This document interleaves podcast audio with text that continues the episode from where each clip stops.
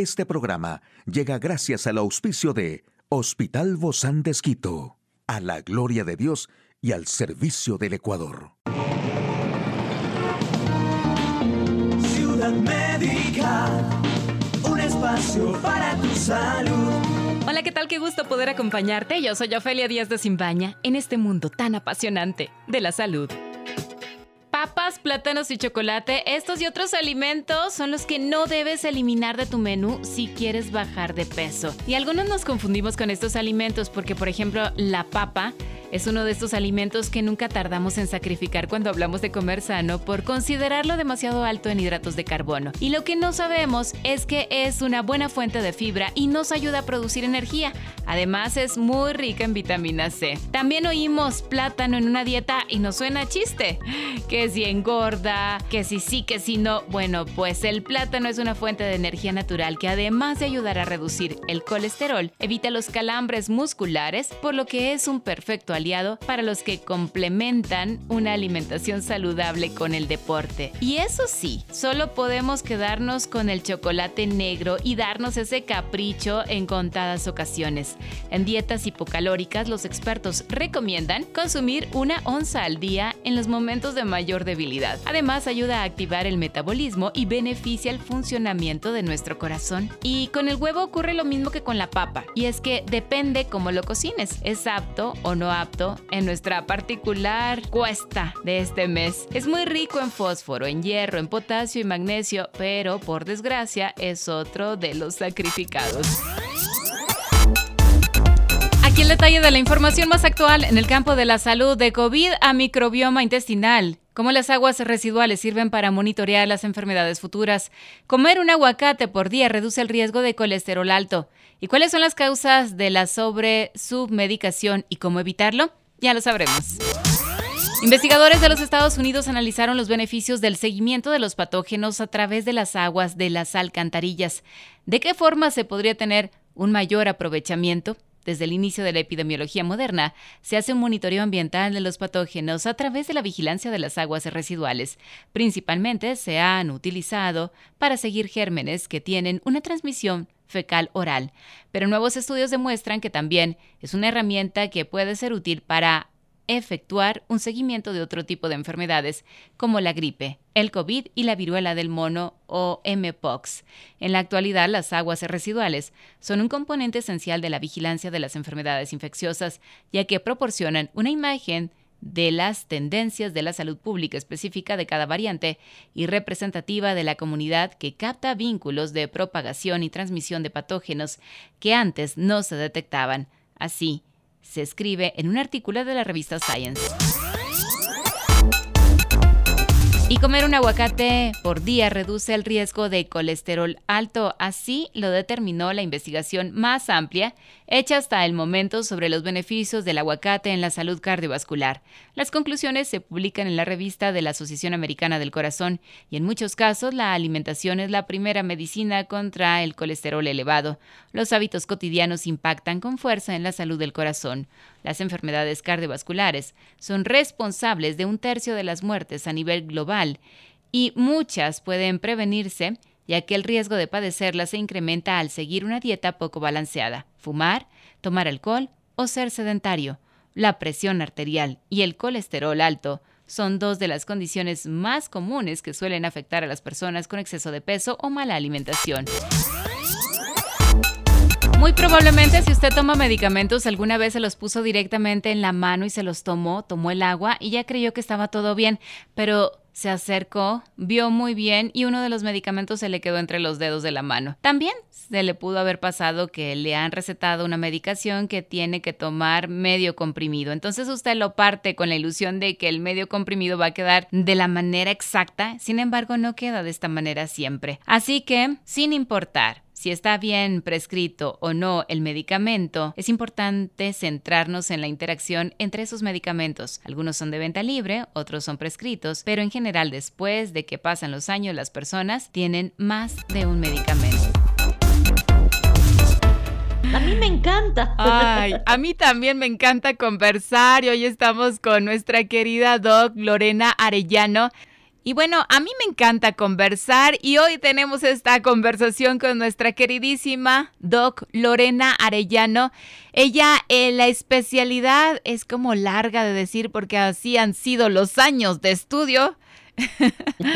y, y ha sido bastante largo, ¿no? Es otorrinolaringóloga. Sí, señores y señoras. La doctora Lorena Arellano con nosotros. Gracias, querido Doc. Bienvenida. Hola, Ofe. Para mí un gusto siempre estar contigo y conversar es un placer. Ay, sí. La verdad es que sí. Creo que a las mujeres nos gusta mucho esto. Y más cuando hablamos de estos temas interesantes porque en esta temporada de frío siempre nos preguntamos, ¿el frío me da el resfrío que ahora tengo?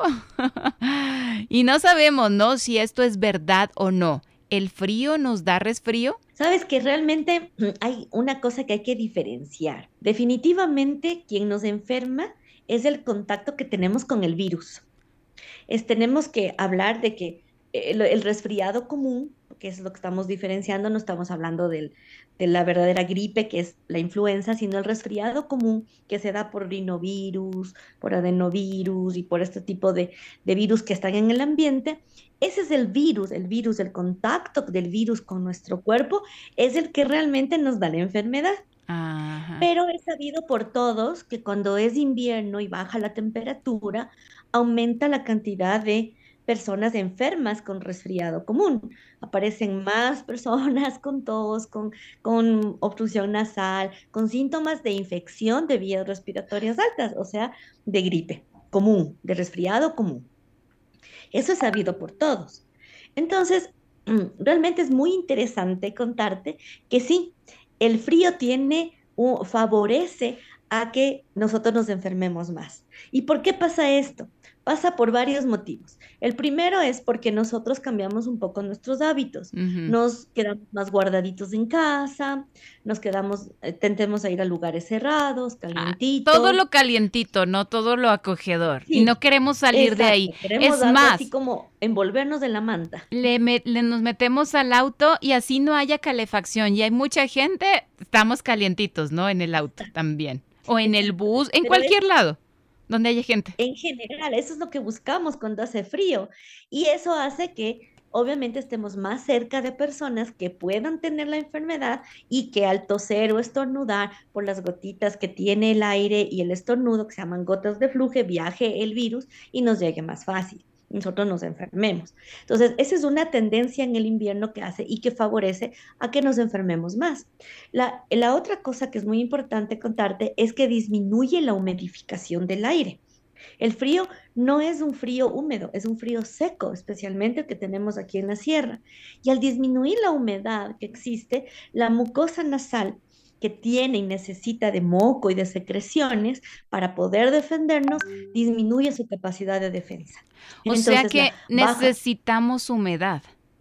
Por Necesitamos un poco de humedad. Por eso esto de los humidificadores o por eso esto de, de que pongas a hervir una mm, alguna olla con agua caliente y eucalipto y todas estas cosas, ¿verdad? Porque ahí está la humedad. Sí, Sí, y eso favorece, favorece a que se mueva el moco dentro de nuestra vía respiratoria y eso es un mecanismo de defensa, es la primera barrera. El moco que tenemos en nuestra nariz, la mucosidad ayuda a envolver los gérmenes y es nuestra primera defensa en partículas más grandecitas. Mm.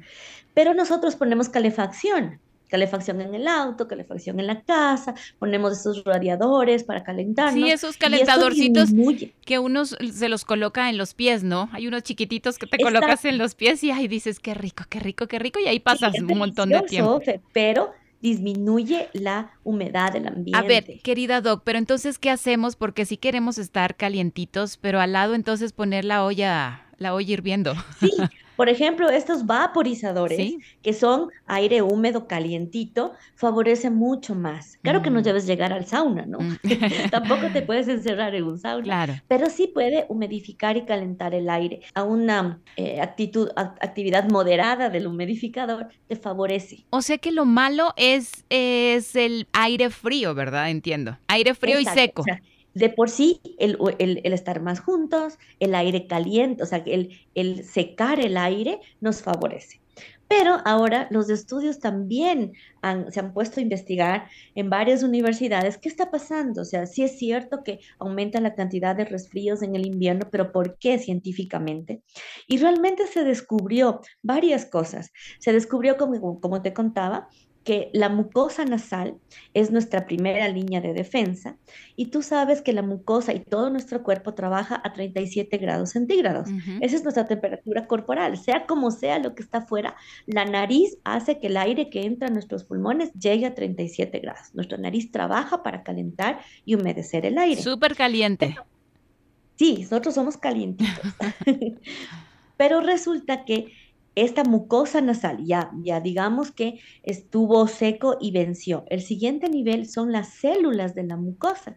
Y estas células lo que hacen es eliminar unas vesículas que se llaman vesículas extracelulares, que en su compuesto, imagínate unas bolitas de agua, que en su compuesto tienen muchos mecanismos anti RNA, es decir, antiviral o anti-DNA, dependiendo del virus que toque, y tienen proteínas y tienen lípidos que lo que hacen es envolverle al virus y además eh, generar sustancias, tienen sus sustancias para, para comerle, para matarle e impedir que el virus se replique, que se pegue a la célula y que al pegarse a la célula se multiplique. ¿Y cómo, cómo se activan entonces estas para no enfermarnos? estas se activan el rato que entra en la nariz el virus y entonces comienza, ya el moco actuó, ya no el moco, estas vesículas salen y comienzan a envolverles.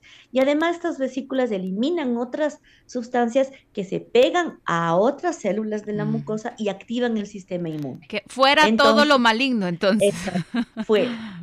Pero estos investigadores se dieron cuenta que el momento que la temperatura de la nariz baja 5 grados, es decir, si estamos a 23 grados, 16, 20, 23 como en Quito funcionando, baja la temperatura a 4, 5 grados, la, la temperatura de la nariz baja 5 grados, es decir, de 37 a 32 grados. Wow. Y esto, solamente esto, se ha confirmado en laboratorio que disminuye la cantidad de vesículas extracelulares que expende la célula. De estas poderosas que combaten. Exacto. Y además disminuye la capacidad que tienen de ligarse a las células para activar el sistema inmune. A ver, entonces la solución aquí yo la veo muy práctica, taparse hasta la nariz, ¿no? para poder calentarnos. definitivamente respirar aire un poco más caliente sería bueno, pero también la mascarilla ayuda. moco. Por ejemplo, lavarnos la nariz con sueros isotónicos. Eh, hay estudios que dicen que ciertas vitaminas ayudan a elevar la mucosidad. O sea, no es que te ayudan a nada más que ser, aumentar la cantidad de moco, como la vitamina C en dosis ah, adecuadas. También, sí, también te ayuda el no estar en contacto con personas. Porque Obviamente. todo esto sucede en nuestro cuerpo, disminuye la capacidad de defensa, pero si no estás en contacto con virus no pasa nada. Obviamente. Y, y para esto nos ayuda la mascarilla y sobre todo en estos tiempos de más, de más frío en esta zona de la Sierra del Ecuador. Que tú decías, más que, o sea, la mascarilla para las personas que están enfermas, por supuesto, ¿no? Porque evitan que los otros se contagien. Sí, pero también el calentar. La mascarilla hace ese efecto de calentarnos la cara que también favorece. Pero entonces, en resumen a tu pregunta y esta conversación tan simpática, es que el frío en sí no nos enferma, nos enferma el virus, pero el frío favorece para que los virus actúen en nuestro sistema y nuestro sistema inmune no tenga esa capacidad de defensa. Entonces el frío sí me resfría. Por todo esto que acaba de comentar nuestra queridísima doctora. de cierta manera favorece. Así es. Muchísimas gracias, querida Doc Lorena Arellano. Qué interesante, ¿no? Uno cuando conversa así de rico se le va el tiempo. Se le va el tiempo, vuela, pero lo más lindo también es que aprendemos muchísimo. Querida Doc Lore Arellano, un hermoso año 2023. Nos vemos pronto, ¿verdad? Sí, por supuesto. Un abrazo, querido amigo y amiga. Hasta la próxima. Bye bye. Puedes escuchar de nuevo este programa en hcjb.org. Este programa llegó a usted gracias al gentil auspicio de Hospital Bozán de Esquito, a la gloria de Dios y al servicio del Ecuador.